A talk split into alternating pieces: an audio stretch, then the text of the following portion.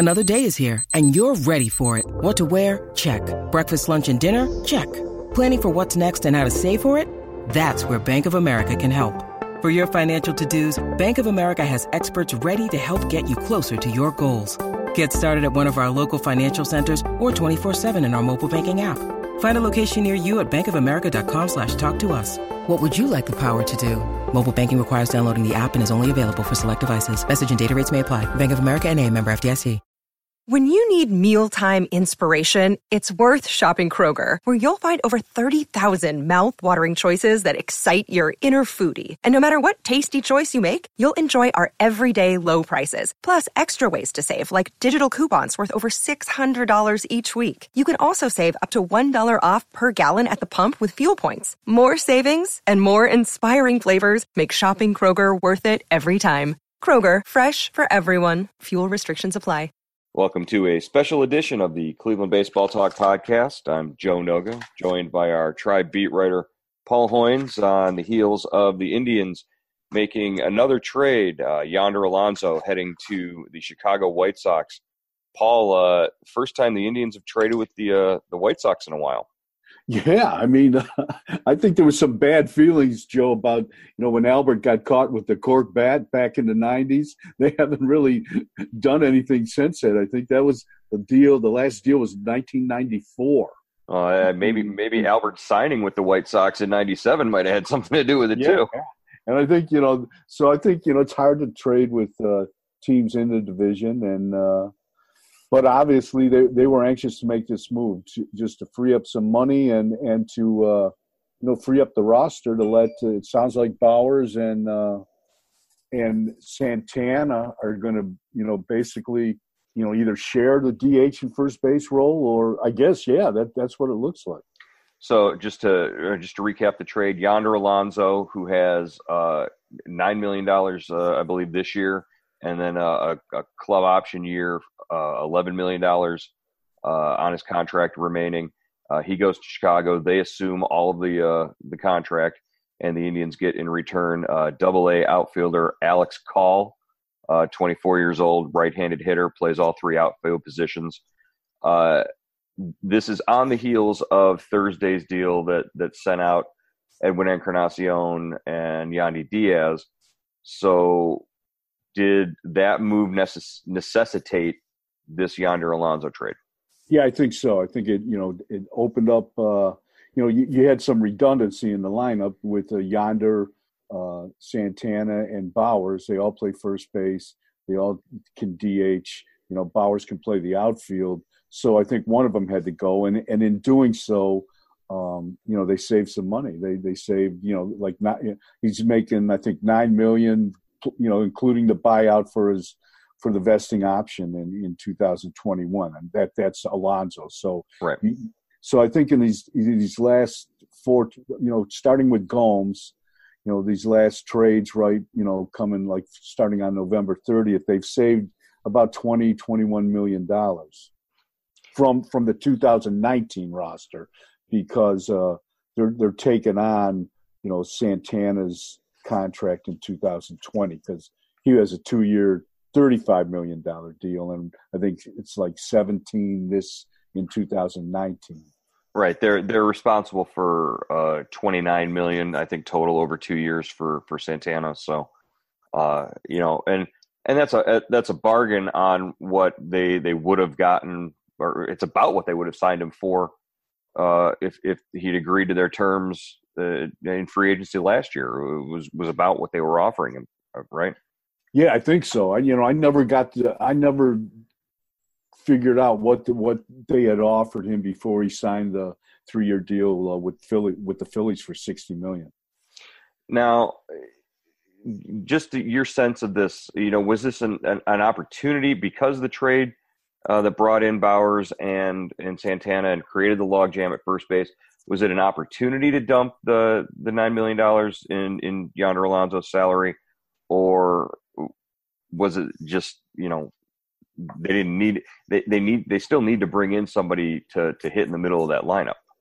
Yeah, I, I'm you know, and uh, we talked to we we asked uh, Antonetti today uh, who he you know with with losing uh, you know, uh, Edwin Encarnacion and Yonder and Yandy, a guys that you know spent some time, a lot of time, especially Encarnacion in the middle of the lineup last year, last season, and he thought you know Santana and Bauers could step right in there in in the fourth and fifth spot, share that, but you know Santana traditionally has never hit well the, as a cleanup hitter. I think uh, last year he only hit 209 with the Phillies, drove in some runs.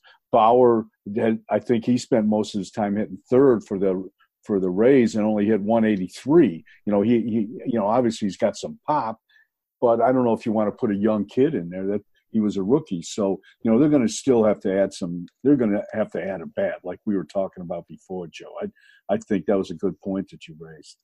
All right, uh, Alex Call. If we're looking at him, uh, he, he's probably uh, a, at least a year away from from yeah. being a, a, a 2019 or like a major league impact guy.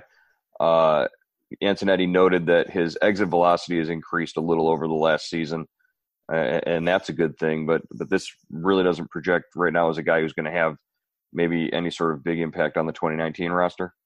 Yeah, I mean, if if they were getting a a, a kid that was close to the big leagues, you know, they they uh, the White Sox wouldn't have taken all the contract. You know, the Indians would have had to absorb some of that contract.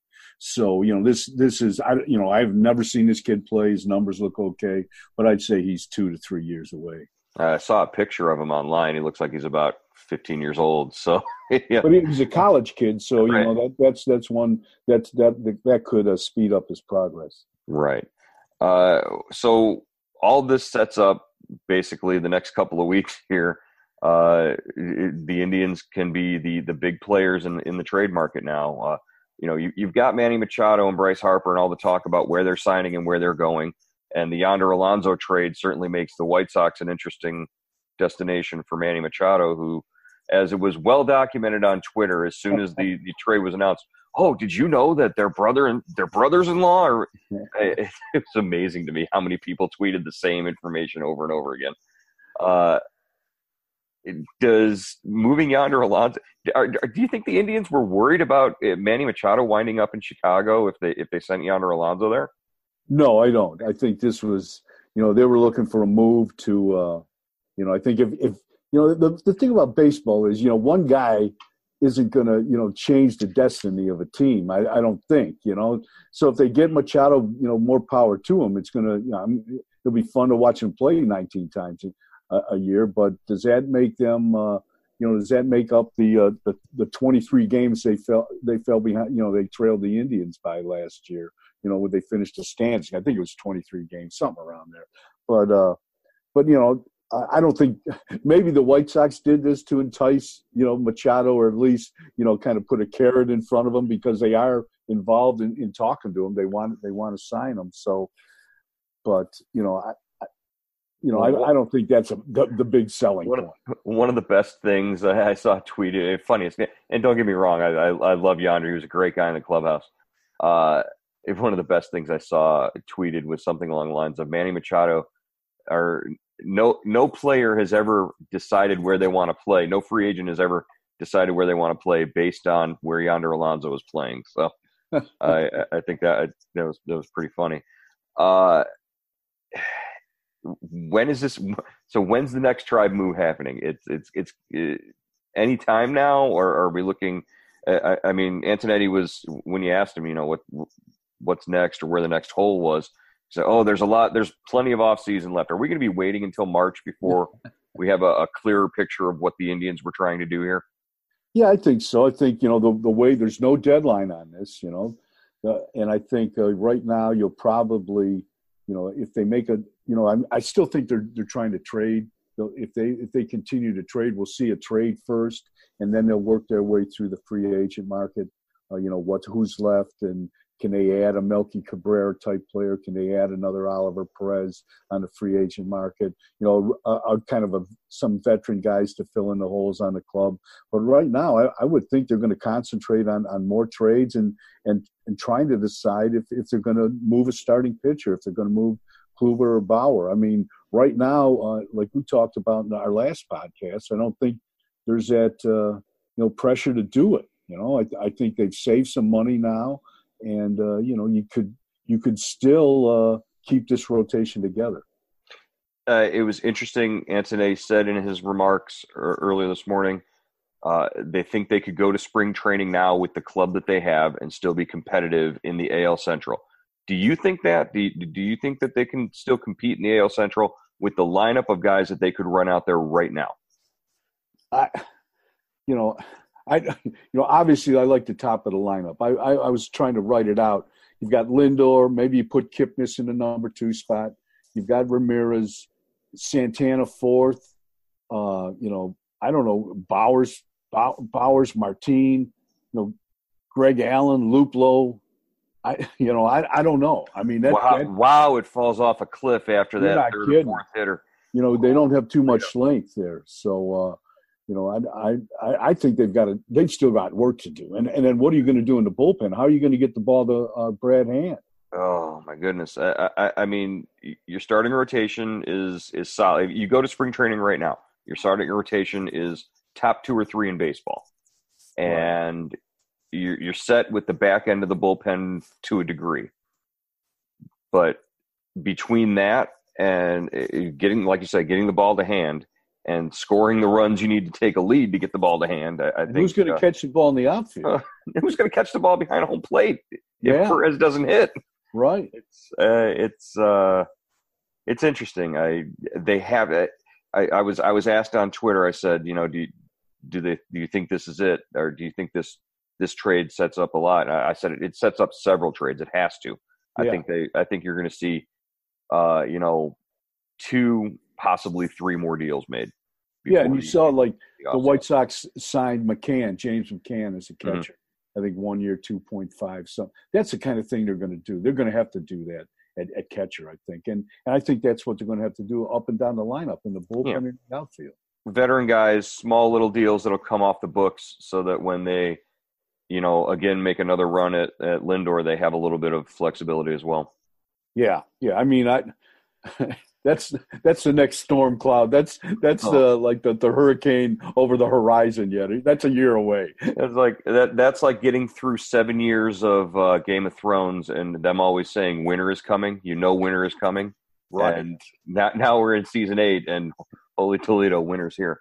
All right, Paul. Uh, uh, good talking to you again. Uh, hopefully hopefully the Indians uh, keep it quiet and we can watch the, the, the, Browns game tonight and, and not have to worry about who's getting traded or who's uh, who's getting signed. You never know, man. Let's yeah, but let, keep your fingers crossed. All right, we'll talk to you again later. All right, Joe. Thanks, man.